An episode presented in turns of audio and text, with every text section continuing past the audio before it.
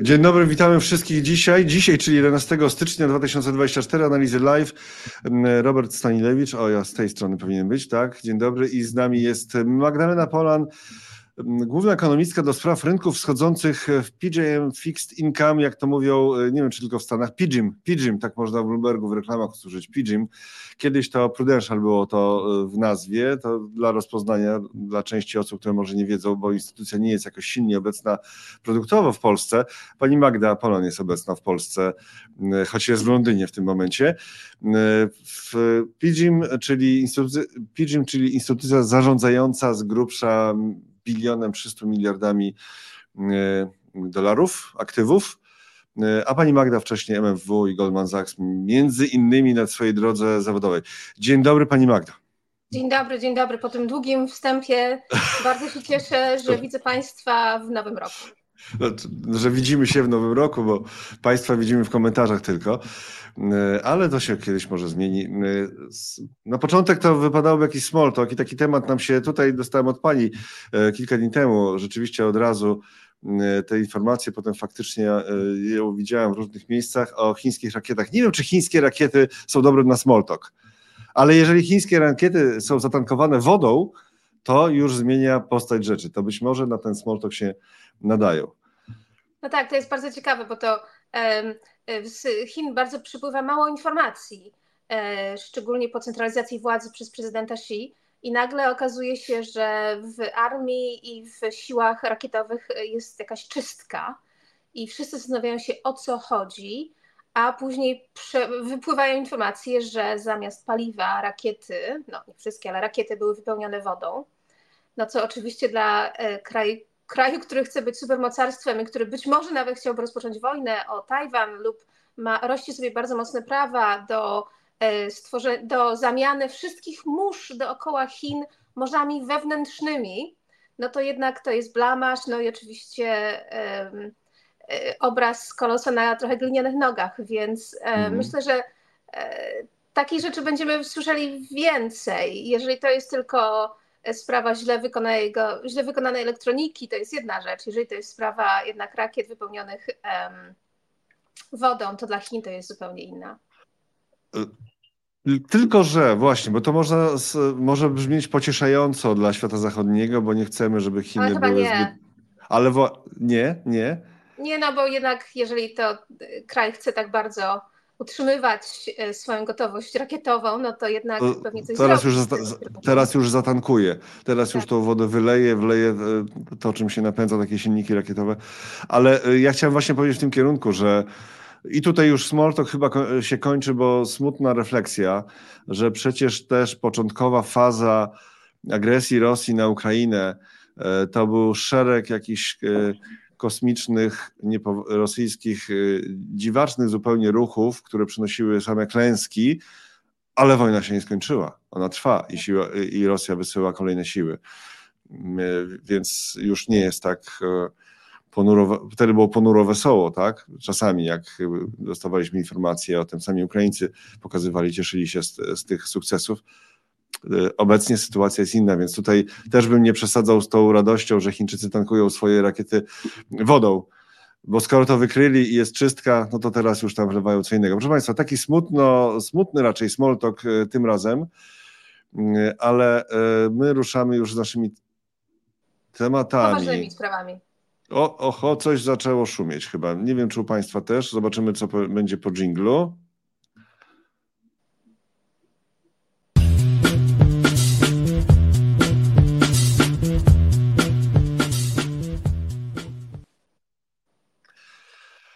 Analizy live, Robert Stanilewicz, analizy online, Magdalena Polan, P G I M Fixed Income. Pani Magdo, kilka słów wstępu. Nie wiem, napiszcie, czy teraz rzeczywiście coś u was szumi, bo ja mam faktycznie jakieś problemy z odsłuchem. Nie wiem, czy tylko u mnie. Jesteśmy ja na żywo. Pana bardzo dobrze. Czyli pierwszy temat. Oczywiście będą też tematy polskie. Będzie, ja też spytam o inflację w Polsce. Wczoraj konferencja prasowa szefa N B P. Ale najpierw chciałbym spytać, jakie są gorące tematy w wielkich instytucjach. Tam u pani w City, ale także, znaczy siedziba nie jest w City, tylko przy Trafalgar Square, ale generalnie w, na korytarzach, w salach konferencyjnych. Jakie są główne tematy, które rozpalają globalnych finans, finansistów? No nieprzerwanie Fed, czyli amerykański bank centralny, um, i um, sytuacja na rynku amerykańskim, czyli i oczekiwania co do stóp procentowych Fedu, tak jak, a tak jak mówiliśmy wcześniej, te być może przeszacowane oczekiwania co do cięć stóp procentowych przez Fed. Te oczekiwania naprawdę zamieniły się w takie bardzo gołębie, które pokazywały do sześćdziesiąt procent szansy obniżki stóp procentowych do końca marca um, i bardzo duże obniżki w tym roku i nawet już w grudniu um, niektórzy członkowie Fedu, tak zwanych Fedów regionalnych i, i takiej um, też um, rady już zaczęli te oczekiwania jednak um, trochę moderować, e, więc to, na, to oczywiście też wpływa na ceny, e, wyceny obligacji. Nawet no już nie, nie do końca były, ale jednak guru rynku obligacyjnego Bill Gross wyszedł mówiąc, że rynek jest zupełnie przeceniony i to na pewno jest ciągle, niezmiennie było... Przeceniony, tylko chciałbym doprecyzować, przeceniony, czyli, czyli rentowności, tak, czyli rentowności spadły za bardzo, a ceny są za wysoko. Ceny są za wysoko. Więc ten temat był, jest i będzie i ciągle głównym tematem, o których się dyskutuje, dlatego że jakkolwiek o tym nie chcemy myśleć, to jednak wielu największych inwestorów ciągle referen- jest to, dla nich referencją, punktem odniesienia jest to, co się dzieje na rynku amerykańskim i to, ile mogą zarobić na tak zwanych treżerysach, czyli na obligacjach amerykańskich na rynku amerykańskim, chociaż oczywiście rynek się globalizuje. To jest pierwszy temat. Drugi to jest dolar i jak w takiej sytuacji i przy tym ciągłym, powolnym spowolnieniu w gospodarce amerykańskiej, jak um, kształtuje się kurs dolara wobec świata, a to oczywiście z drugiej strony przekłada się na to, jak kształtują się kursy walutowe walut rynków schodzących i tych innych rynków rozwiniętych, czyli zamiast G dziesięć no to G dziewięć.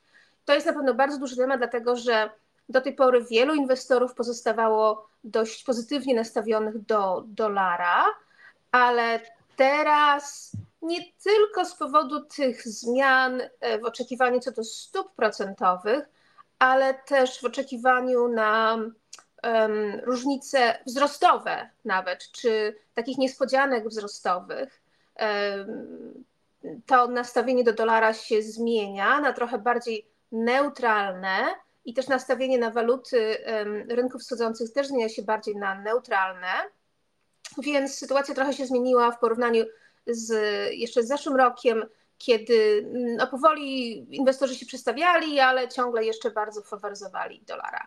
To jest drugi temat. Trzeci temat to oczywiście są Chiny. Um, w Chinach, I, rakiety, I rakiety na wodę, tak? Rakiety po części, ale to jest oczywiście ta część tej geopolityki, która y, jest ważnym elementem. Więc z jednej strony Chiny z punktu widzenia bardziej lokalnego, czyli tego, co tam się dzieje w sektorze budowlanym, dlaczego sentyment konsumentów chińskich jest tak bardzo no, uszkodzony, w depresji, w, w spadku. Rzeczywiście Chiny są w takiej zim, bardzo głębokiej zimowej depresji w tym momencie. Um, i, ale też dlaczego te kroki podjęte przez władze nie przekładają się na poprawę i sentymentu, i aktywności ekonomicznej. I jak to oczywiście może później wpłynąć na inwestycje w Chinach, to z jednej strony, a z drugiej strony biorąc pod uwagę olbrzymi rozmiar tej gospodarki i wpływ na, na gospodarkę światową, jak te kroki podejmowane przez rząd, bank centralny, sektor prywatny wpływają później na świat, jak duże są różnice pomiędzy sektorem nastawionym na eksport, a sektorem nastawionym na konsumpcję wewnętrzną, bo to widać rozjazd pewien w danych chińskich. No i to oczywiście jak, ta, jak ten problem z gospodarką przekłada się później na problemy zachowanie geopolityczne. No i czwarty temat to już w tym tygodniu e, wybory w Tajwanie, dlatego że ten, ten konflikt tajwańsko-chiński, w sensie Chin, dużych Chin, jest jednym z takich punktów geopolitycznych, zapalnych, które chyba nie do końca wybuchną, ale będą się tliły, co jest oczywiście zainteresowaniem Chin jako takich, ale może być podsycany nastrojami w samym, na samym Tajwanie. Tylko dla wytłumaczenia, bo to nie jest za bardzo temat poruszany w Polsce. Jeżeli Państwo pamiętają, skąd w ogóle wziął się Tajwan i, i dwa państwa chińskie, kiedy Chiang Kai-shek po przegraniu wojny wobec Mao Zedonga i partii komunistycznej uciekł tam, ogłosił osobny kraj. Tam do tej pory spierają się dwie partie, czyli Kuomintang, ta stara partia, i takie partie bardziej progresywne tych osób, które już się wychowały, wyrosły w tym nowym Tajwanie. I ta, ten Kuomintang jest taki bardziej nastawiony na spokojne podejście do Chin, a, a partie progresywne są jednak trochę bardziej śmiałe w wyrażaniu deklaracji gotowości do ogłoszenia pełnej, pełnej niepodległości Tajwanu. I kandydat, który obecnie prowadzi w sondażach na prezydenta, właśnie jest z tej partii, chociaż trochę stonował swój, swoją retorykę. Natomiast co do parlamentu, to być może będzie jednak bardziej zrównoważony pomiędzy dwoma partiami, czyli status quo takiego nie, nie, no takiej ostrej, niekoniecznie konfliktu, ale takiej nieprzyjaźni będzie pewnie trwał i będzie ciągłym punktem, o którym będą mówili analitycy geopolityczni. Więc na pewno są tematy, które są w naszych hmm. rozmowach, czatach, instant a ktoś pytał, a czy ktoś pytał o Polskę? Albo czy padło o coś Polsce na spotkaniach o Polskę? Czy przegraliśmy z rakietami na wodę?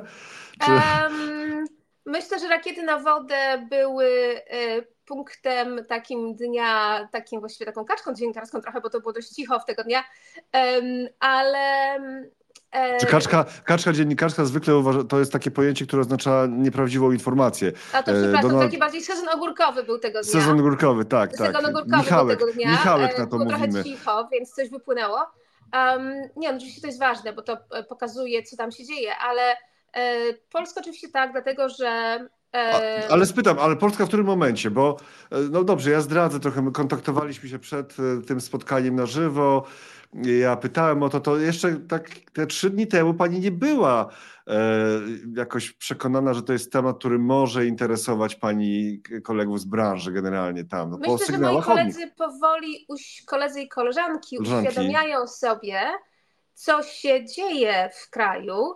Um, dlatego, że poza e, bardzo wysokim zainteresowaniem polskimi obligacjami, e, e, poprawą kursu walutowego i tym, że też e, konferencje prasowe po posiedzeniach Rady Polityki Pieniężnej takie się stały bardziej, no powiedziałabym, e, skupione na, e, na temacie, e, no to chyba powoli e, e, analitycy i inwestorzy uświadamiają sobie, jaki ma w kraju zaczyna, zaczął panować bałagan.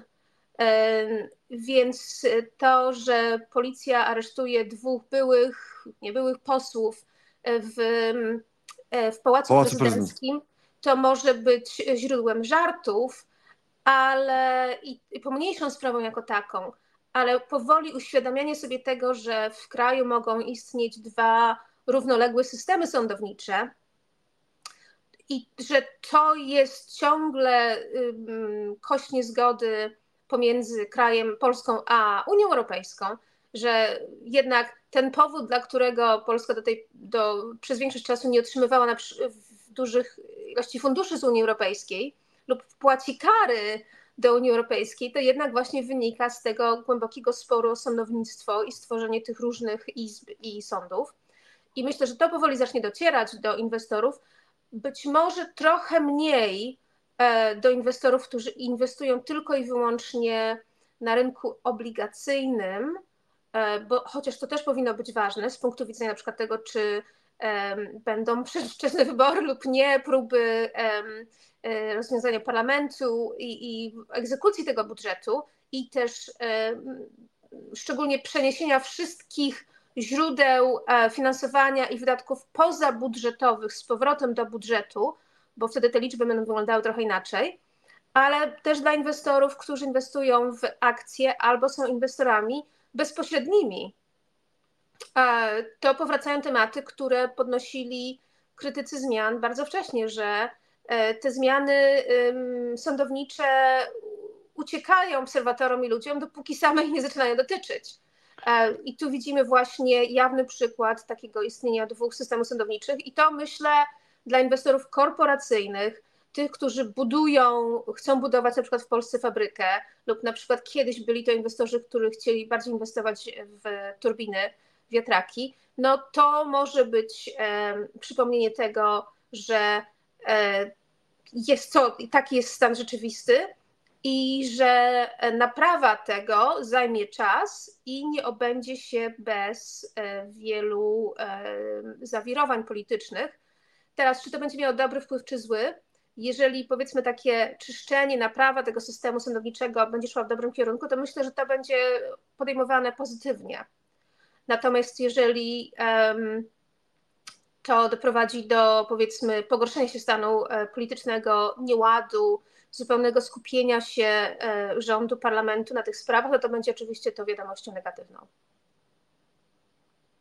Ja może już do znudzenia co jakiś czas przypominam, że przecież obniżenie ratingu przez agencję Standard and Poor's w Polsce, co było szokiem, tak? Tak. I było, wzbudziło gigantyczne wyborach, protesty, tak. Komentarze też, tak, jak to przecież gospodarka się świetnie rozwija, wszystko, tylko tam oni napisali jedną drobną rzecz, instytucje, tak, instytucje. I to nawet ekonomiści się z nich śmiali, tak? No, wiadomo, agencje ratingowe nie mają dobrej renomy od czasu wielkiego kryzysu finansowego, znaczy różnie z tą renomą jest, generalnie, że po fakcie i tak dalej, ale tam było tak, to było o instytucjach i niestety jesteśmy w niebezpiecznym troszeczkę momencie, tak? W związku z tym, do, jak, do jakiego paradoksu doszło w Polsce, jaki mamy węzeł gordyjski, bo obozy się okopują, dwa systemy, jedni wierzą w jeden, drugi, drudzy w drugi, sami sędziowie mówią, sami prawnicy mówią, to już prawo nie rozwiąże tego, to tylko politycy mogą teraz to naprawić i nie widać raczej tej woli do tego, żeby siąść do jakiegoś stołu i się dogadać, jak to posprzątać.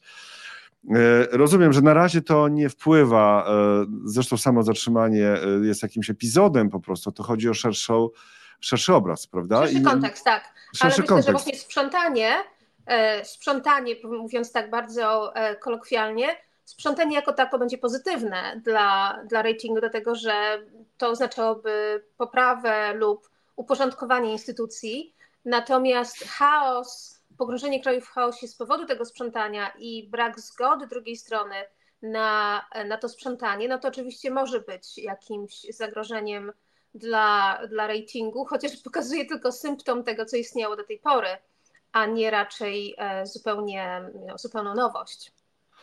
Tutaj po drodze eurodolar, eurozłoty, przepraszam, eurozłoty się pokazał, teraz euro trochę rośnie, ale to jest niewielki wzrost, cztery trzydzieści pięć prawie, cztery trzydzieści cztery na tych poziomach. I jakie są perspektywy w kontekście tego wszystkiego? Czy to zmienia jakoś perspektywy dla złotego? No myślę, że to jest jednak to, te, po tym miesiącu miodowym e, nowego rządu e, i tego, że teraz już będzie trochę bardziej e, proeuropejsko i napłyną fundusze z Unii Europejskiej, długo oczekiwane, które wspierają e, rynek walutowy. No właśnie ten, ten miesiąc miodowy się kończy i pokazuje, że żeby tą poprawę osiągnąć, no to niestety trzeba um, trochę namieszać. Um, więc... Um, Brzmi groźnie namieszać. No, nie wiem jakiego dobrego słowa w tym momencie użyć, bo e, często się mówi na przykład po angielsku, czy po polsku trochę też, że żeby zrobić omlet trzeba zbić kilka jajek, więc um, te, te, te rzeczy nie dzieją się same, więc e, to generuje headliny, które mogą wyglądać dość groźnie, więc myślę, że powrócę do wczesnego, wcześniejszej uwagi, że jeżeli to, co się dzieje w Polsce jest uważane za podróż w dobrym kierunku, myślę, że to będzie przyjmowane pozytywnie przez inwestorów. Natomiast jeżeli to będzie przyjmowane jako droga do chaosu czy do zatrzymania działalności rządu, parlamentu, no to wtedy byłoby to przyjmowane negatywne i byłoby negatywne dla złotego. Wcześniejsze, wcześniejsze wybory, scenariusz hmm. negatywny dla złotego, tak? Tak, tak, czyli um, próba, um, próba um, doprowadzenia do wcześniejszych wyborów, um, w tym czasie próba zdemobilizowania wyborców um, Koalicji Obywatelskiej, um, Platformy Obywatelskiej i, i całej koalicji, żeby um, stwierdzić, że jednak miało być fajnie, a mamy dalsze spory w kraju, więc ta demobilizacja i nadzieja na to, że ten wynik już się nie powtórzy. Więc myślę, że to jest, to może być jednym z głównych źródeł ryzyka. No i oczywiście później wybory lokalne są mniej ważne, ale później wybory prezydenckie, które mogą przedłużyć ten okres kohabitacji pomiędzy no powiedzmy Tusk mhm. z jednej strony i, i rząd, umownie tak mhm. a nowy prezydent, pani prezydent, która wywodziłaby się znowu z PiSu. Pani Magdo, to, to, to, to co i drodzy Państwo, złoty po miesiącu miodowym, taki podpis tutaj się pojawił, który uczyniłem, ale to nie znaczy kategorycznie, że złoty po tym miesiącu miodowym się musi osłabić. Jeszcze o tym nie mówiliśmy. Mówimy o zagrożeniach, o ryzykach, a ma Pani jakąś taką konkretną wizję dla złotego na najbliższe miesiące, czy to wszystko zależy właśnie od rozwoju sytuacji w Polsce w sensie systemowym, politycznym, prawnym? Myślę, że bardziej to wszystko zależy od tego, co się będzie działo na rynkach globalnych. Na wszystko. Mhm.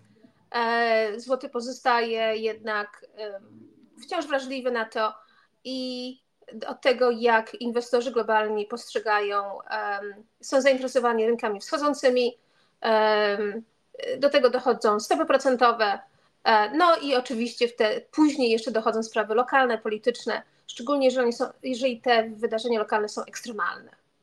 Ale myślę, że jeżeli zainteresowanie w miarę atrakcyjnymi aktywami rynków wschodzących pozostanie, jeżeli inwestorzy będą zainteresowani polskimi obligacjami, polskimi akcjami, jeżeli wzrost w Polsce będzie się utrzymywał na w miarę dobrym poziomie, a w Stanach Zjednoczonych będzie ciągle dalej ten scenariusz osłabienia aktywności, ale nie gwałtowne, czyli takie miękkie lądowanie, to wtedy ten scenariusz jest co najmniej, co najmniej pozytywny dla złotego. W sensie nie ma większej presji na osłabienie się złotego. Ale pamiętajmy o tym, że to jest bardziej scenariusz na początek tego roku, gdy będziemy się coraz bardziej zbliżali do wyborów w Stanach Zjednoczonych tym, i zobaczymy, jak to będzie wyglądało. Czy to będzie Trump, czy to będzie Nikki Haley, czy to będzie ktoś inny. Myślę, że dużo będzie zależało właśnie później, w drugiej części roku, od tych wydarzeń. Pani Magdo, a co Pani sądzi o inflacji? Wczoraj prezes N B P w Polsce i za, i za chwilę kończymy już polski wątek. Co Pani sądzi o inflacji? Wczoraj profesor Adam Glapiński na konferencji mówił coś takiego, że tutaj cytuję za Money kropka pe el, to zupełnie niesamowite, co mówię, w, o, tak mówił o inflacji. W marcu praktycznie nie będzie inflacji. W marcu praktycznie nie będzie inflacji. No to tak. Wyjaśniam, jak, do, jak doszedł do tego wniosku. Teraz mamy sześć przecinek jeden rok do roku, ale w, w, pan prezes ma taką stałą, stałą czynność, prowadzi od dawna, że mówi o takiej inflacji w jakichś okresach takich, powiedzmy, że tam tak, miesiąc, że, że nie rosną ceny miesiąc do miesiąca i jesteśmy w celu na przykład. Tak? Jakoś nie zauważyłem, żeby Jakoś nie zauważyłem, żeby na przykład Jerome Powell tak w ten sposób się mówił na swojej konferencji, no, czy inni bankierzy centralni. To mówią, to mówią. To trzeba jednak oddać panu prezesowi Glapińskiemu. Dlatego, że, że, że mówią, tak? Że mówią tak też, tak? Mówią tak, dlatego że pamiętajmy, że w sytuacji, w której są gwałtowne wahania cen, to ten wskaźnik inflacji rok do roku pokazuje, pozostaje wysoki przez dwanaście miesięcy. Jeżeli cena czegoś z dziesięć wskakuje na dwadzieścia, będziemy mieli inflację sto procent przez dwanaście miesięcy i później, jeżeli ta cena pozostanie na dwadzieścia, to po dwunastu miesiącach ta inflacja spada do zera. Więc w, w, tak samo jest w całym koszyku cen. One oczywiście pozostają droższe niż były wcześniej, ale inflacja pozostaje wysoko przez dwanaście miesięcy, ale później spada gwałtownie, dlatego że mamy właśnie efekty bazy. Wszystkim widzom i słuchaczom i słuchaczkom polecam takie ćwiczenie, jeżeli mogą to zrobić w arkuszu kalkulacyjnym. Policzenie obecnego poziomu koszyka cen, czyli indeksu tego C P I, i później dodawania, omnożenia ich co miesiąc przez zero przecinek jeden, zero przecinek dwa, zero przecinek trzy i później policzenia sobie, jak będą wyglądały stopy wzrostu rok do roku. Dlatego że to bardzo pokazuje ładnie, jak właśnie te efekty bazy wyglądają. I one rzeczywiście, powrócę jeszcze do innego tematu, ale one oczywiście wyglądają w tym momencie tak dobrze i w Polsce, i w większości krajów naszego regionu, czyli inflacja do, rok do roku spada bardzo szybko w pierwszych miesiącach tego roku, dlatego że ona rosła bardzo szybko wcześniej, a później ona się stabilizuje i nawet podchodzi do góry, nawet jeżeli założymy bardzo łagodny wzrost cen, spójny z celem inflacyjnym N B P, czyli dwa i pół procent, który oczywiście rozbijamy wykładniczo na dwanaście miesięcy. Więc to na pewno jest. Co nie oznacza, że rzeczywiście dezinflacja, czyli spadek inflacji, postępuje nawet szybciej niż oczekiwano, więc um, inflacja miesiąc do miesiąca jest rzeczywiście dość niska. I tu się zgodzę właśnie wtedy z panem prezesem i z innymi też obserwatorami, że to jest ważny czynnik, dlatego że on pokazuje autentyczny stan um, procesów inflacyjnych w obecnym czasie, a nie w odniesieniu do dwunastu miesięcy, dwunastu miesięcy wcześniej. Oczywiście musimy wziąć pod uwagę efekty sezonowe, dlatego że niektóre ceny zawsze rosną w niektórych okresach, a w niektóre ceny zawsze spadają w niektórych okresach.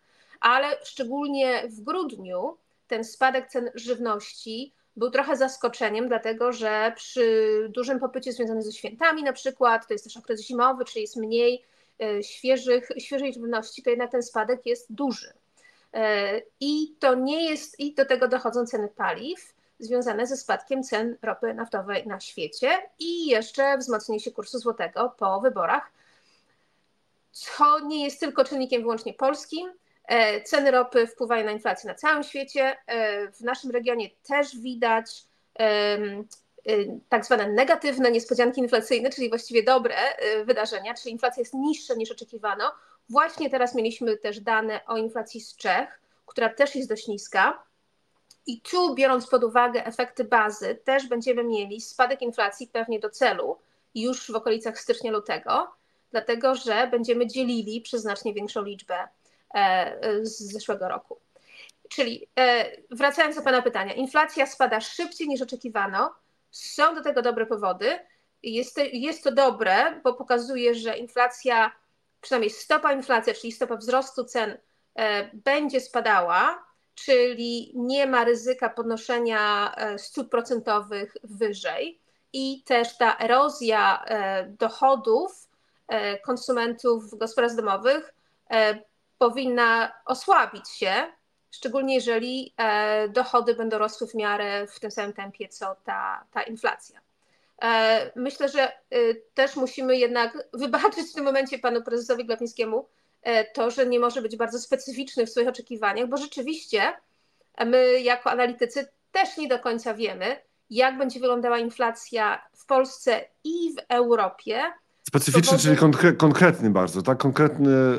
Nie możemy tego robić, tak... dlatego że bardzo dużo wprowadzono w Europie różnych, źru- różnych kroków, żeby ograniczać wzrost cen energii.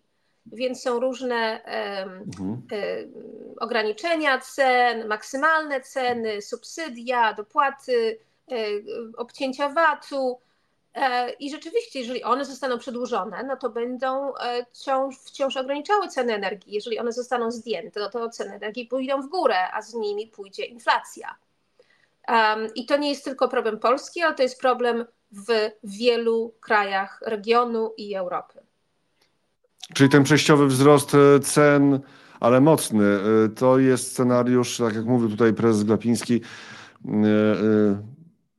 że w połowie roku może nastąpić przejściowy mocny wzrost cen. To tak, jest rzeczywiście scenariusz, pod którym się tak. podpisuje, podpisujecie, tak? Znaczy, mówię to jest, pa, do pani zależało od tych decyzji e, dotyczących właśnie ograniczeń cen energii, Um, mhm. a, I jak mówiłam wcześniej, to nie jest wyłącznie problem Polski, ale problem wielu innych krajów. Na przykład e, w tym miesiącu w Wielkiej Brytanii e, zdjęto jeden z ograniczeń, jedno z ograniczeń co do cen gazu ziemnego.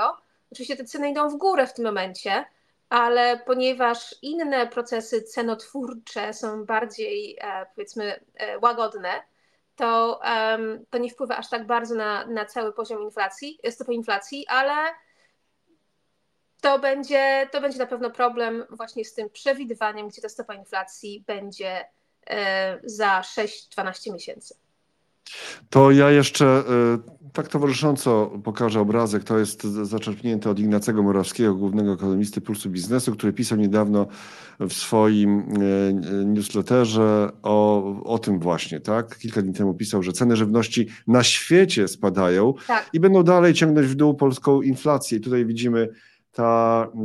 Y, Tak, widzimy ten spadek tak, cen tak, żywności. Tak. To jest związane też z Różonie. cenami paliw.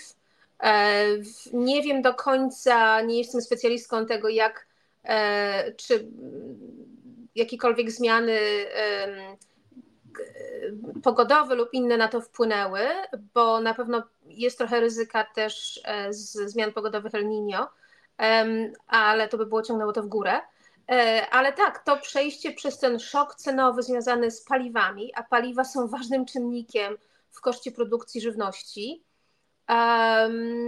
no to na pewno wpływa właśnie pozytywnie na te procesy inflacyjne i w Polsce, i w całej Europie, i też na świecie. Znacznie jest ważne.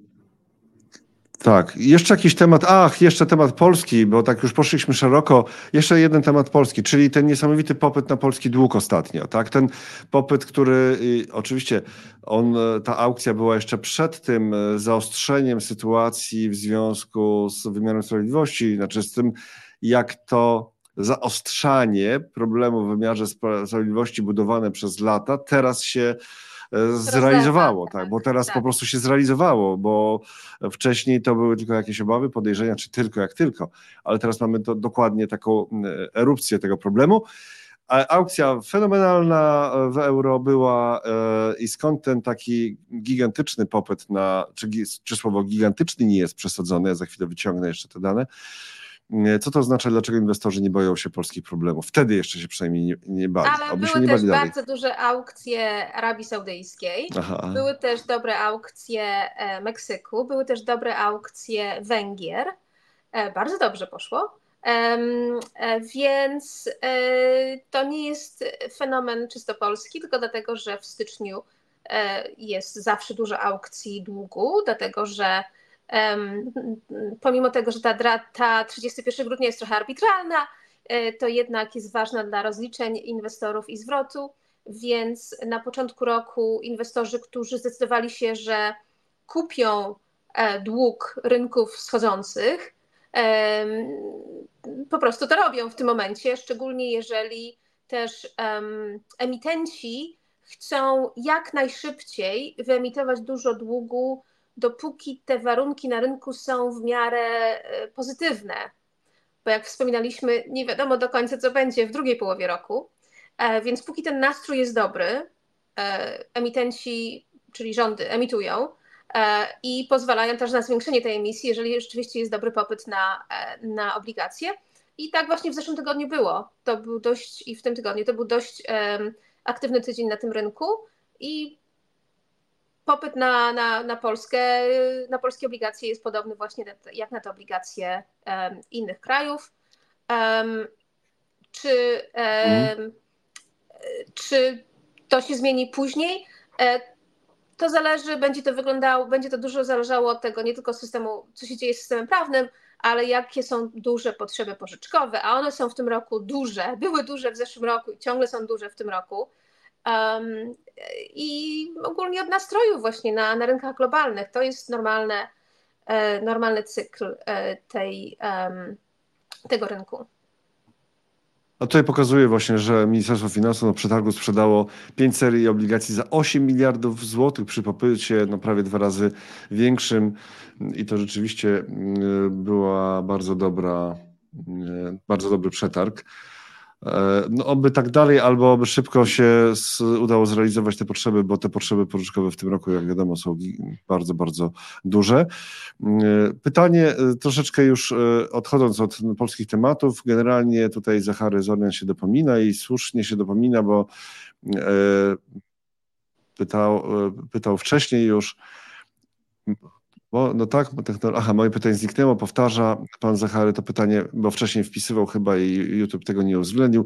Czy pani, czy w pani badanych lub projektowanych strukturach modelowych wyłania się jakakolwiek rynkowa, niebezpieczna anomalia i co nią jest? Widzę dużo anomalii, różnych, ale, ale w sensie, czy na przykład te aktywa są um, za drogie w porównaniu z scenariuszami, które zakładamy. Które aktywa? Ale które? Tak, robimy często takie analizy, um, czyli analizujemy ceny obligacji, powiedzmy na rynku amerykańskim, czy dolara i patrzymy w, na dystrybucję tych cen lub zwrotów um, w kontekście historycznym, W, w sytuacjach różnych scenariuszy makroekonomicznych. Czyli jak mamy miękkie lądowanie, no to tak zazwyczaj wygląda sytuacja na rynku obligacji. Jeżeli mamy twarde lądowanie, to wygląda to tak. Czyli to jest takie, wycią- z jednej strony można wyciągać oczekiwania z krzywej zwrotu poprzez analizowanie jej kształtu lub używając innych też zmiennych, um, albo teoretycznie myśleć, jeżeli rzeczywiście będziemy miękkie lądowanie, to jak powinien ten rynek wyglądać. Więc takie rzeczy na pewno robimy e, wewnętrznie e, mm. i myślę, że też wielu różnych innych inwestorów robi coś, e, coś podobnego, e, analizując też modele, e, na przykład wyceny obligacji dolarowych lub euro, na przykład Polski w porównaniu z innymi krajami, i z oceną um, y, wartości kredytowej lub y, mocy, mocy makroekonomicznej danego kraju. To robimy wszyscy. E, czy wychodzą z tego jakoś animal, e, anomalie? Anomalie. Na, na pewno tak. Na pewno widzimy, że e, e, kraje na przykład naszego regionu, czyli wciąż tak zwane emerging markets, są wyceniane gorzej, chociaż z punktu widzenia fundamentów gospodarki, pozycji fiskalnej, monetarnej, zewnętrznej są znacznie mocniejsze niż tak zwane rynki rozwinięte. Więc można na przykład policzyć, że gdyby dany rynek nie był uznawany za rynek rozwinięty, to ich rating powinien być jakieś siedem um, oczek niższy. O, aż, aż tak? Tak? Czyli gdyby ktoś realnie spojrzał na gospodarki zachodniej Europy, to poleciałby im po ratingach. Tak, o, tak, tak to rozumiem? Bardzo, bardzo. Na przykład, i ten, ten przywilej ale, bycia tym, ale, ale nikt tego nie zrobi. Ale ten przywilej bycia tym rynkiem rozwiniętym, e, posiadania lub być podłączonym pod tą... Um, walutę rezerwową, czy bycie jednym z tych rynków G ten daje im tak duży przywilej właśnie ratingowy. Jeżeli właśnie tak uczciwie, tylko z punktu widzenia danych porównujemy takie, takie gospodarki. Więc takie rzeczy mhm. widzimy na przykład, i, ale jednak anomalia, która nie jest usuwana przez ileś tam lat, pozostaje no, cechą rynkową, dopóki nie ma jakiejś takiej bardzo głębokiej zmiany, e, zmiany gospodarki światowej. Na przykład można powiedzieć, czy Australia jest rynkiem rozwiniętym, czy jest gospodarką wschodzącą. Co eksportuje Australia? Jest gospodarką dość e, narażoną na fluktuacje e, cen surowców i dość zależną od Chin, no i po części Stanów Zjednoczonych. Jakbyśmy tak mówili, to bez mówienia o tym, jaki to jest kraj, to można powiedzieć, no to jest Kolumbia, to jest Brazylia, to jest może Afryka, Republika Afryki Południowej, a tu jest powiedzmy Australia. Więc co różnicuje w tym momencie jest coś innego, więc na przykład dostępność do lokalnego kapitału, czy te, ta głębokość rynku, ale z punktu widzenia makronomii takie duże anomalie rzeczywiście na rynku widać. Czyli kolosy na glinianych nogach, ale nikt tego na razie, tych nóg nie podcina. Jakiś duży kryzys. Tak, tak mocno bym tego nie, nie, nie opisywała, ale rzeczywiście tak. Ale na przykład jeżeli patrzyliśmy na... Ale z drugiej strony... Wielkiej tak, proszę, Wielkiej Brytanii. W Wielkiej Brytanii, kiedy mieliśmy panią premier Liz Truss i jej mini budżet, który zachwiał całym rynkiem brytyjskim, dlatego że okazało się, że rzeczywiście jednym z to, jedną z tych glinianych nóg jest głębokie zaangażowanie funduszy emerytalnych w obligacje rządowe, bo są zmuszone, żeby to kupować, przez co utrzymują w miarę konkretne ceny. A kiedy zaczęła się sypać taka piramida w funduszach emerytalnych, bo mają też pewne ograniczenia co do tak zwanego lewarowania i, i kupowania, no to zaczął się sypać cały rynek obligacji rządowych w Wielkiej Brytanii. No właśnie, fajnie się, bardzo fajnie się rozmawia, ale czas biegnie, a my mamy jeszcze kilka tematów, to już teraz te tematy, ben, tak będę prosił w, z, to, po prostu punkt po punkcie, a ja się postaram jak najmniej odzywać. Tylko jedna rzecz, Daniel pisze, pan Robert przekaże, no Danielu, no przekazujesz w tym momencie pani, Magda, pani Magdzie, że u stałego słuchacza analiz ma miejscówkę parkingową w Posh Mayfair, to pani pewnie wie o co chodzi, jest mile widziana u nas na kawie, to takie zaproszenie. To tylko muszę y, teraz się dowiedzieć, gdzie dokładnie. E, I, I który numer jako, tej, tej miejscówki? Jako e, prawdziwa, prawdziwy Londyńczyk nie posiadam samochodu. Więc... Aha, więc miejsce parkingowe może jakoś inaczej można wykorzystać. Może jest na, na przykład na słońcu to miejsce, znaczy nie teraz, nie teraz, ale za jakiś czas na słońcu. Chociaż też jako prawdziwa, prawdziwy Londyńczyk, jaki jest feminatyw od tego? Prawdziwy, jako, prawdzi, jako prawdziwy Londyńczyk pewnie nie oczekuje pani słońca akurat w Londynie tak bardzo. No nie w styczniu, tak. Nie w styczniu. W takim razie ruszamy dalej i już inflację i stopy procentowe w Polsce mamy za sobą. Teraz tak, Stany, inflacja i stopy procentowe. Dzisiaj dane o C P I amerykańskie czternaście trzydzieści, tak? Dobrze mówię? Myślę, że niezależnie od godziny. Chyba... Nasza czternasta trzydzieści, tak, tak, tak. Nastawienie Fedu wydaje się w miarę no, przejrzyste. Stopy są wystarczająco wysokie, podwyżek już nie będzie, ale też nastawienie jest takie, że chyba pan prezes Powell trochę się zagalopował w, w obiecywaniu obniżek, więc teraz być może będzie trochę temperowania tych, tych oczekiwań co do obniżek. Czyli w marcu nie będzie obniżki, bo już takie były szac- szacunki, tak? No musiałyby być te dane chyba bardzo, bardzo słabe i inflacja właśnie tam miesiąc do miesiąca pokazująca, że ona naprawdę już spada i to nie z punktu, nie właśnie nie tylko ta inflacja netto, ale też ta inflacja brutto, ale ta inflacja netto e, też pokazuje głębokie spadki, no to być może w tej, w tej sytuacji, ale myślę, że to na razie będzie tylko e, mhm. pokazywało, że te ten kurs się skończył i teraz bardziej czekamy na to, kiedy Fed będzie chciał te stopy obniżać i pewnie ile będzie chciał czekać bardziej z, z tą decyzją. Pani Magdo, ja po drodze dostałem właśnie podpowiedź, jak będzie feminatyw od prawdziwy Londyńczyk, czyli od naszej Magdaleny Weiss, mistrzyni języka polskiego, ortografii, wszystkiego, co się z tym wiąże, i nie tylko ortografii, Londynka. Jako Londynka. Prawdziwa Londynka. I to normalnie mamy źródło tutaj. Tutaj jest normalnie źródło, proszę bardzo, ja wkleję w komentarze, a potem pani wyślę naszymi kanałami, proszę bardzo, jakby ktoś dziękuję chciał zobaczyć. Dziękuję bardzo, będę od dzisiaj tak. używać, ale też dziękuję oczywiście za zaproszenie. Mayfair jest bardzo elegancką dzielnicą i chyba lepiej jednak przemierzaną pieszo, pieszo niż, niż samochodem. Poza tym myślę, że żeby jeździć po Mayfair trzeba mieć odpowiedni samochód. Aha, a pani nie ma żadnego, to, to, to więc nie ma, przeszko- nie ma przeszkody. Yy, można spacerować. Dobrze, proszę państwa, lecimy dalej z tematami, czyli yy, Stany mamy, ale w tym roku obniżki stóp tak jednak, tak? W Stanach. Jednak tak, tak ale bardziej w drugiej połowie roku, drugie... co mhm. było naszym e, wcześniejszym view, tylko my jeszcze ciągle myśleliśmy, że być może pojawi się jeszcze jakaś jedna podwyżka stóp procentowych, ale raczej oczekujemy tych obniżek trochę później niż to, to wycenia rynek i rynek chyba trochę jednak jest za optymistyczny.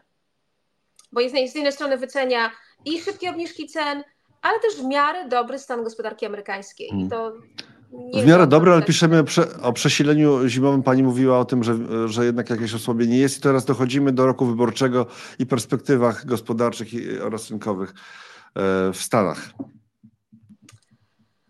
No tak, dlatego jak mówiłam wcześniej, to rynek trochę się zagalopował w tym oczekiwaniu stóp, obniżek stóp procentowych, chociaż nie zagalopował się w oczekiwaniu jakiegoś super roku wzrostowego, bo jednak ciągle te scenariusze tego miękkiego lądowania i te kłótnie o to, czy to lądowanie jest miękkie, czy nie, które części gospodarki poruszają się szybciej od innych, bo jeżeli popatrzymy na dane dotyczące tylko i wyłącznie konsumentów, karty kredytowe, długi konsumenckie, tam jest na pewno gorzej, a jeżeli popatrzymy na, powiedzmy, inne sektory, tam jest dobrze.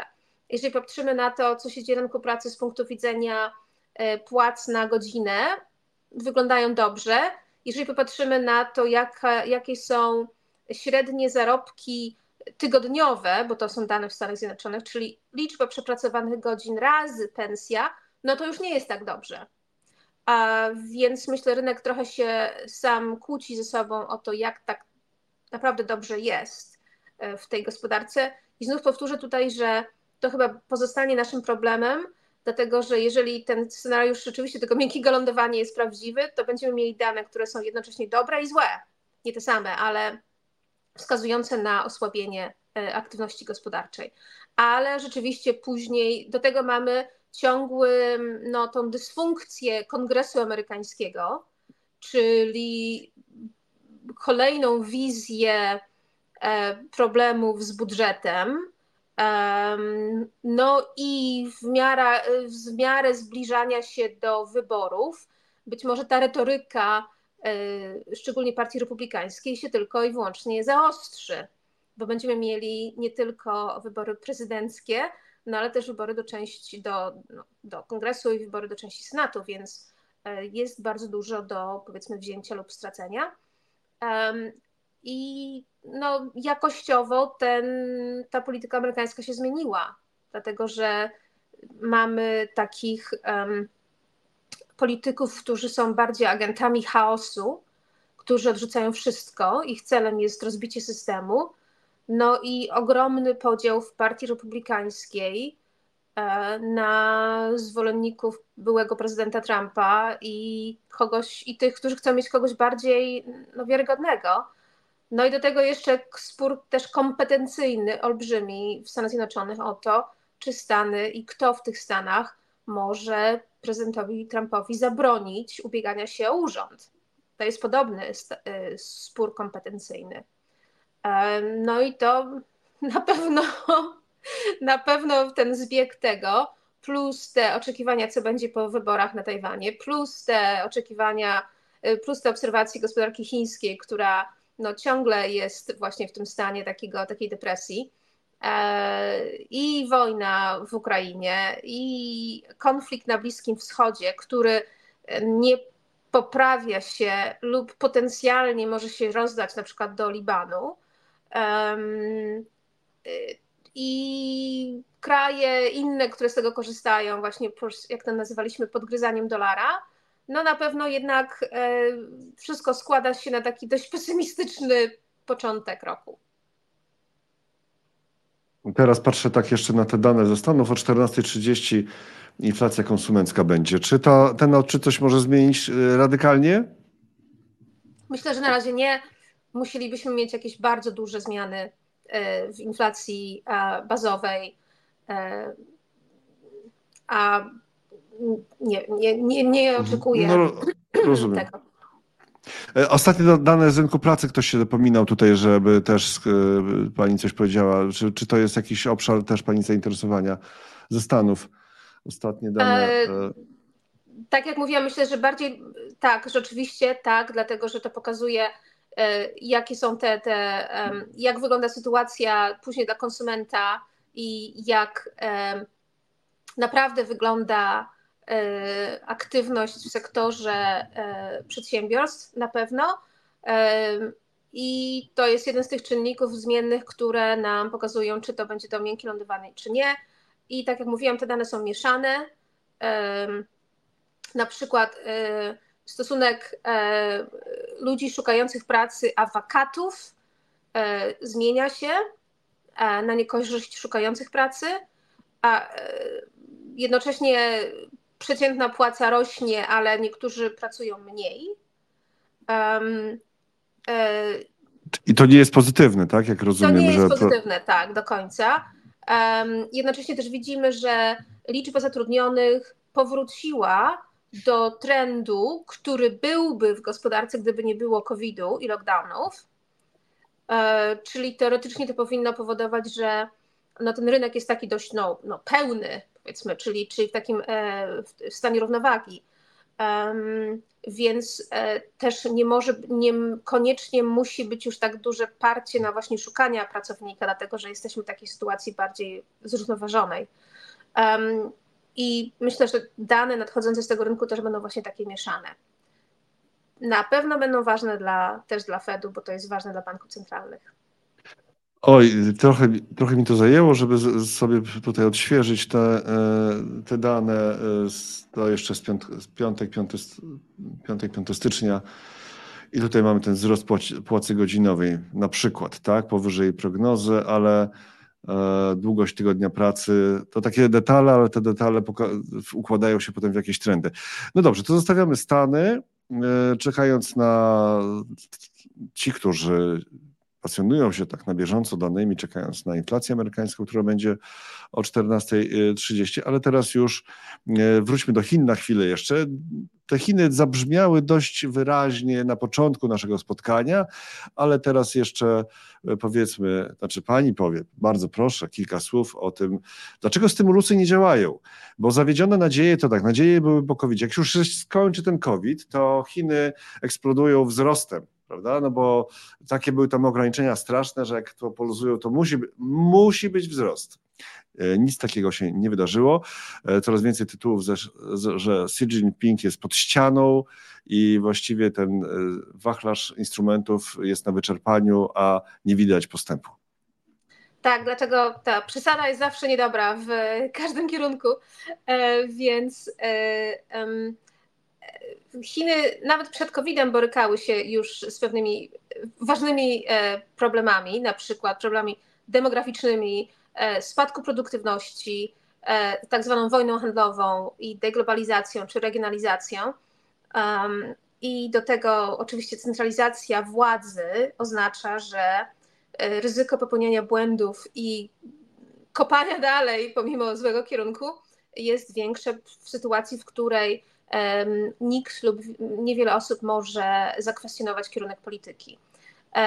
Do tego oczywiście ten sektor budowlany, który jest w zapaści, który musi spłacić bardzo dużo długów i, um, i jednak te lockdowny i ten zero COVID trwał w Chinach bardzo długo i mógł to, mogło to jednak zmienić w jakiś sposób nastroje, nastroje konsumenckie. Ale najważniejszym czynnikiem w tym wszystkim, myślę, jest ciągle właśnie ta zapaść w sektorze budowlanym e, z dwóch stron. Z jednej strony sektor jako taki jest odcięty od rynku finansowego, więc nawet obniżki stóp procentowych nie przekładają się na niższe koszty refinansowania, po prostu ten rynek się nie refinansuje, więc nie może pożyczyć po niższym koszcie. Rząd wprowadza lub bank centralny wprowadza takie zadeklarowane pożyczki, aby tych, jednak tym firmom budowlanym pożyczać, żeby przynajmniej dokończyły to, co robią.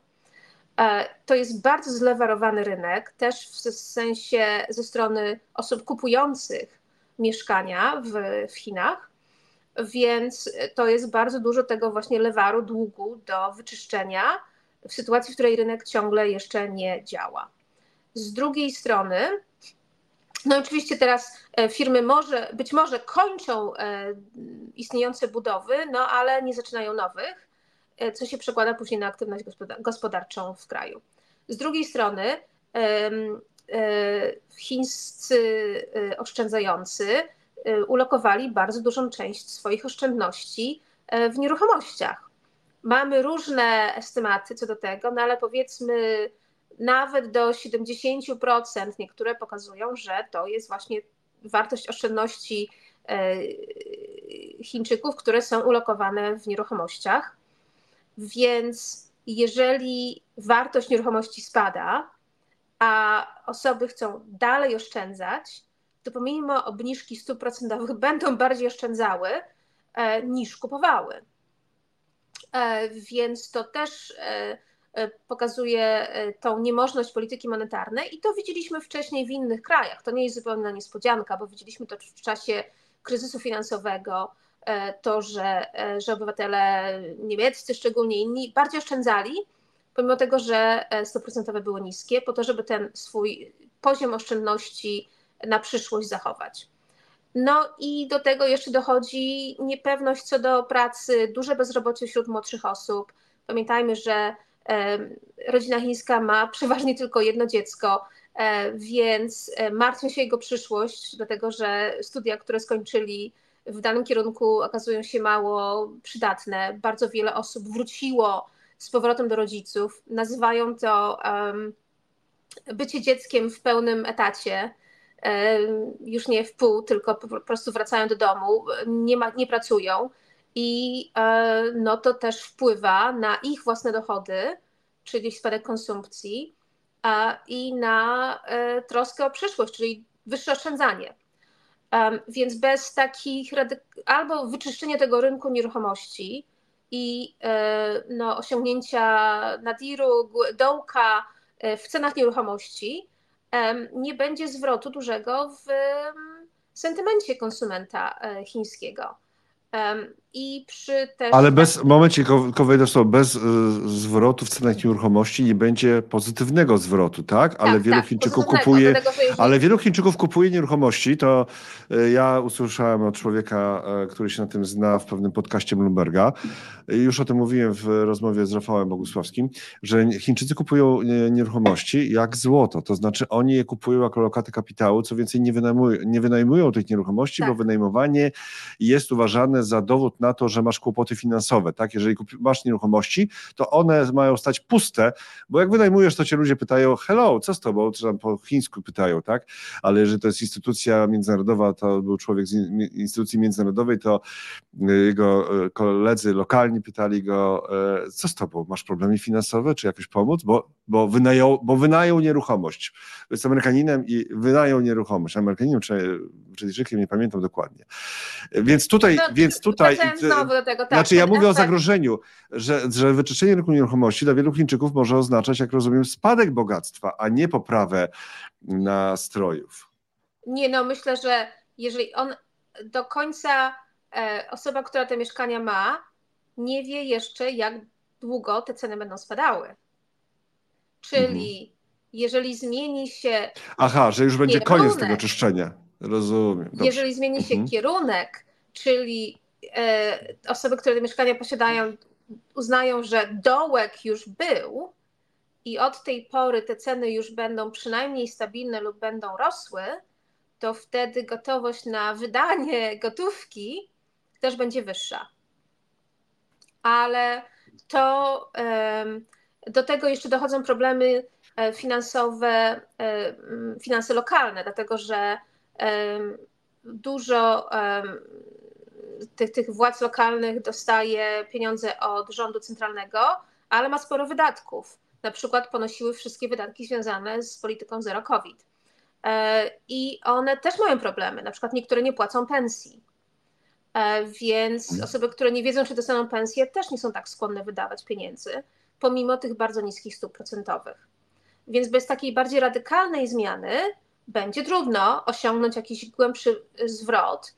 I te obawy, chociaż to, te obawy o japonizację Chin być może są trochę przesadzone, ale to, że nie ma im impetusu, takiego nie ma takiego impulsu, żeby ten, ta gospodarka, szczególnie lokalna, bardzo szybko rosła, no na pewno nie ma, dopóki nie będzie jakichś bardziej dramatycznych zmian w polityce, szczególnie fiskalnej. Um, ale też e, pan wspomniał, że e, to źle wygląda, jeżeli się wynajmuje mieszkanie. E, podejście takie do tak zwanego rozdawnictwa, czyli też wsparcia fiskalnego e, e, konsumpcji, też nie jest dobrze widziane w Chinach. Więc jesteśmy trochę w takim no, kącie. E, I tu będzie musiała nastąpić jakaś zmiana. Widzimy, że na przykład rząd jest gotowy wydawać na na przykład rewitalizację, no nie slumsów, ale jak oni to nazywają, urban village, czyli miejska wioska, czyli takie obszary o, o jak niskiej, zabudow- niskiej jakości zabudowy na przykład. Czy chcą inwestować w niektóre miejsca, czy być może też są takie specjalne programy pożyczkowe dla lokalnych władz. To oczywiście może poprawić sytuację poprzez wydatki, poprzez poprawę jakości infrastruktury, domów, ale chyba trzeba czegoś więcej niż tylko tych, tych wydatków. Trzeba jednak ten sektor, jak mówiłam wcześniej, budowlany wyczyścić, wyczyścić z tych starych długów, żeby można, żeby on mógł zacząć się działać na, na nowo. I pewnie nie obędzie się przez jakiś, bez jakichś większych reform, na przykład reformy tego systemu rezydencji. Hoku to jest taki system, w którym mie, mie, mieszka się tam, gdzie jest się przypisanym, czyli na przykład pracuje się tam, gdzie jest się przypisanym.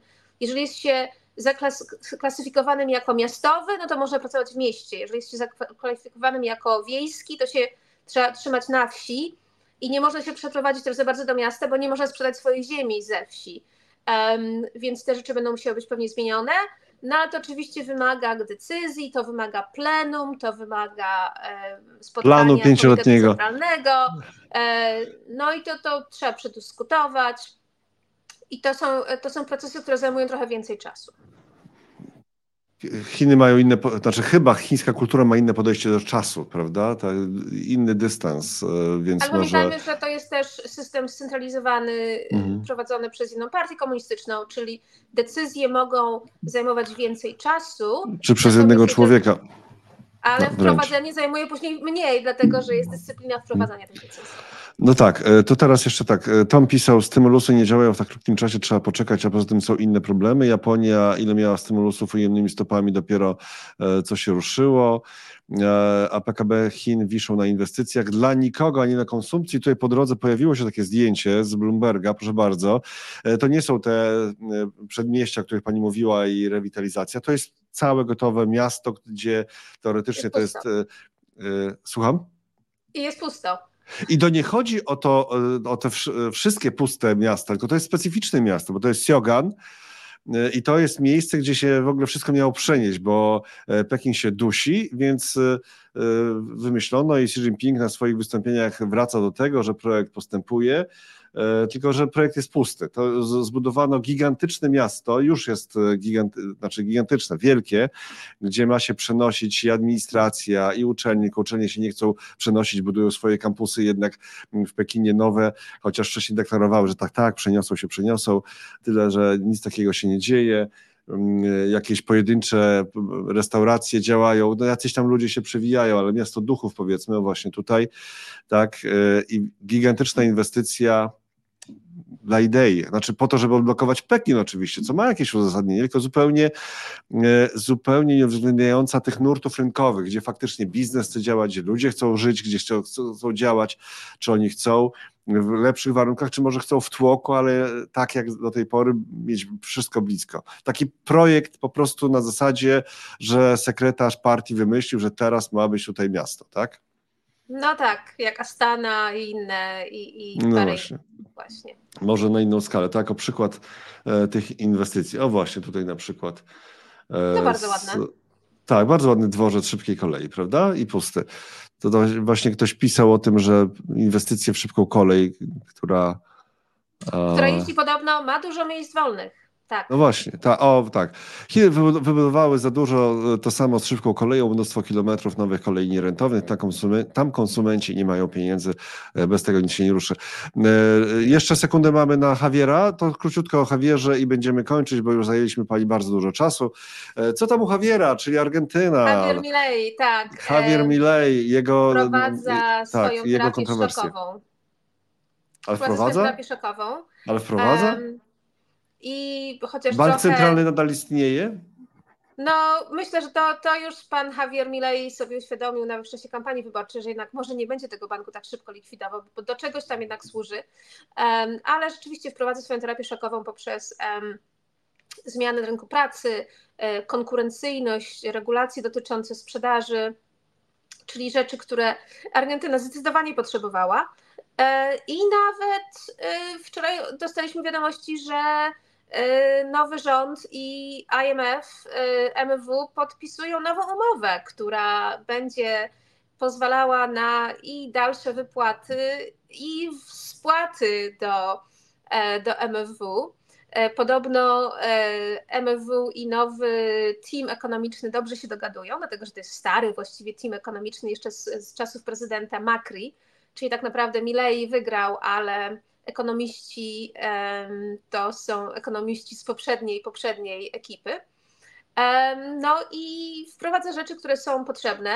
Teraz wprowadza poprawki do tych pierwszych zmian. Niektóre zostały zakwestionowane też przez sądy. No ale oczywiście jego obietnice zostały dość stonowane. Używaliśmy słowa utemperować dzisiaj sporo i myślę, że tak samo też jest w, w sytuacji pana Milei, który wygrał wybory tymi obietnicami, ale rzeczywistość jest trochę bardziej, powiedzmy, skrzecząca.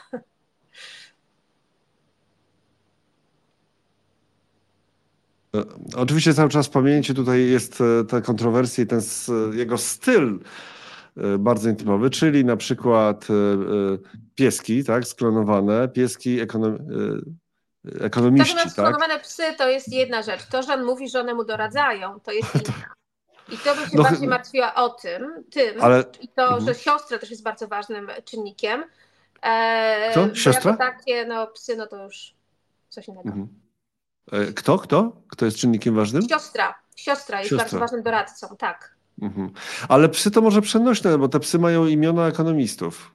Od, no czy, to, od imiona czy myślę, od nazwisk? Że, myślę, że każdy z nas kiedyś spotkał taką osobę, która na wszystko odpowiada, ale co by powiedział Milton Friedman? E, więc e, myślę, że trochę to jest, wywodzi się z tego... Ach, do, e, lata dziewięćdziesiąte w Polsce, lata dziewięćdziesiąte w Polsce, tak.